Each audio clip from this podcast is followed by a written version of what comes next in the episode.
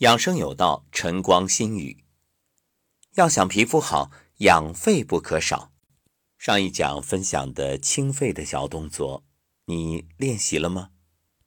本期节目，我们就详细的了解一下关于肺脏。肺啊，在人体脏腑中位置最高。当然，我们这里说的是它的生理位置。也正因为这个位置，所以肺呢被称为五脏之华盖。什么是华盖啊？你看那个帝王出行的时候，车上有一个伞盖，那就是华盖。因为肺叶娇嫩，不耐寒热，易被邪侵，所以肺又称为娇脏。肺脏的主要生理功能主气、司呼吸。主宣发、速降，主通调水道，主皮毛。先说说肺主气啊，这个功能呢，包括两方面，也就是主呼吸之气和主一身之气。主呼吸之气说的是肺有司呼吸的作用，肺是人体内外气体交换的主要场所，人体通过肺从自然界吸入清气。呼出体内的浊气，从而保证人体新陈代谢正常进行。如果肺受邪，功能异常，会出现咳嗽、气喘、呼吸不利等呼吸系统症状。那这一点，生活当中大家都有体会。你看，一受寒，马上忍不住就要咳嗽。那各位不妨想一想，这咳嗽能算是病吗？如果你不问青红皂白，马上就吃药去止咳，明明身体在保护自己，通过咳嗽把寒气排出去，结果呢，你在帮倒忙。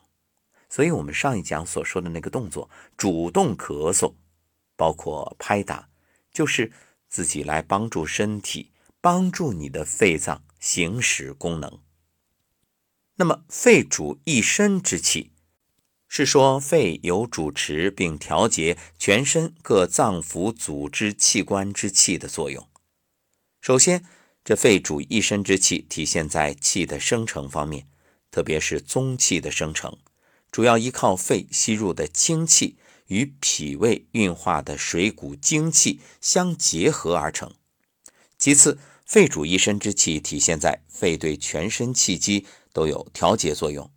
肺有节律的一呼一吸，对全身之气的升降出入运动具有重要调节作用。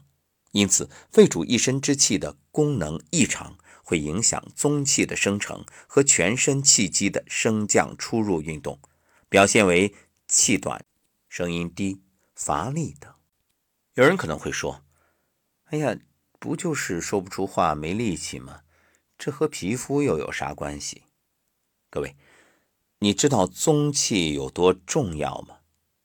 所谓宗气，就是聚在上焦的这种气，这是自然界吸入的氧气和由脾胃消化产生的水谷的精微结合而成，形成于肺，聚于胸部，也就是上焦，有帮助肺脏进行呼吸和贯通心脉，以行营血的作用。像呼吸声音的强弱、血气的运行、肢体的活动能力，都与宗气有关。宗气不足会引起血脉凝滞的病变。那么想一想，这血脉不通，或者说气血不能够得以正常的运行，你觉着皮肤能好吗？我们经常会说一个人：“哎呀，你这气色真好，你今天容光焕发。”要知道，这种状态远胜过大牌护肤品的作用。反过来，若是有气无力、萎靡不振、面色晦暗，你说你的皮肤状态能好吗？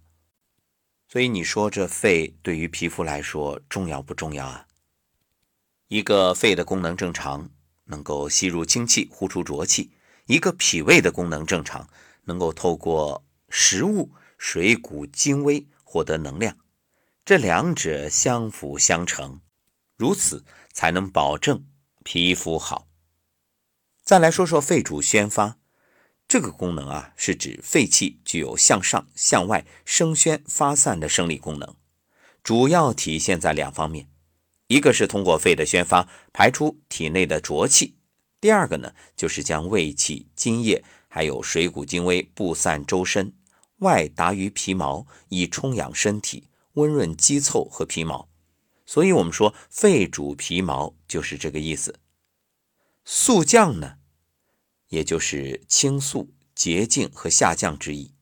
肺主肃降的功能体现在三个方面：一个是吸入自然界的清气；第二，将吸入的清气和脾转输来的津液和水谷精微向下布散；第三个，肃清肺和呼吸道内的异物，以保持呼吸道的洁净。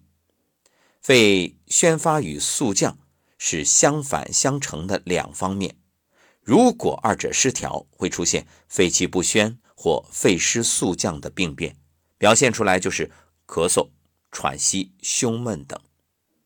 所以说，这咳嗽它不是病，但是呢，它是一个信号，是说明你内在的问题，是你要引起重视，要想办法去诊断，找到具体的原因，然后以对应的方法去解决问题。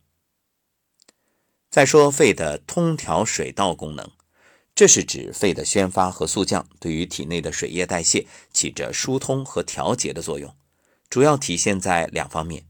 一个呢，肺主宣发，不但将津液和水谷精微布散周身，而且主司腠理的开合，调节汗液的排泄。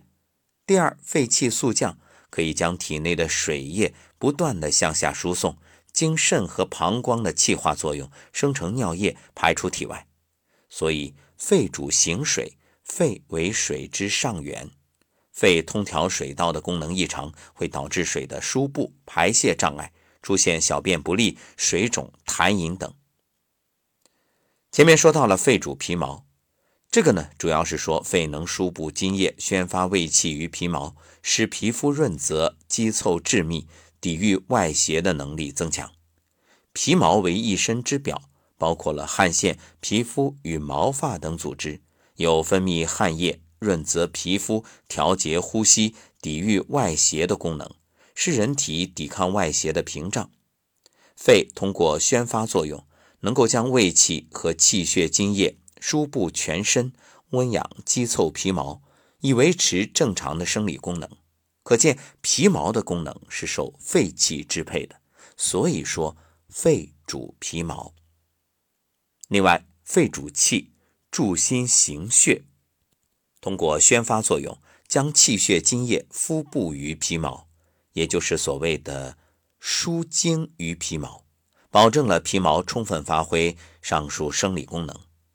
肺气充足，那么皮毛润泽，汗孔开合正常。